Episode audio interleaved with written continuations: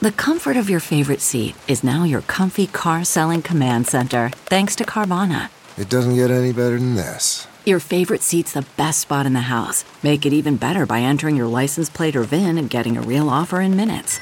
There really is no place like home. And speaking of home, Carvana will pick up your car from yours after you finalize your offer.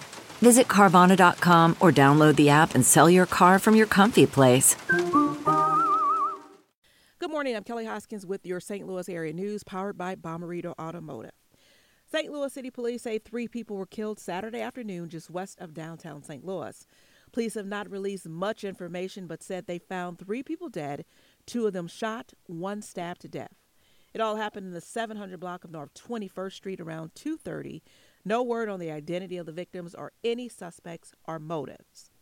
Also, police say the rapidly growing number of homicides in St. Louis catching an increasing number of children.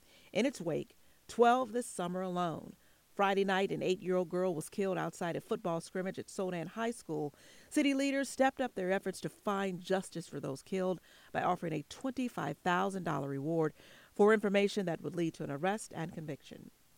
In international headlines, President Trump in France this weekend meeting with leaders of the world's economic superpowers.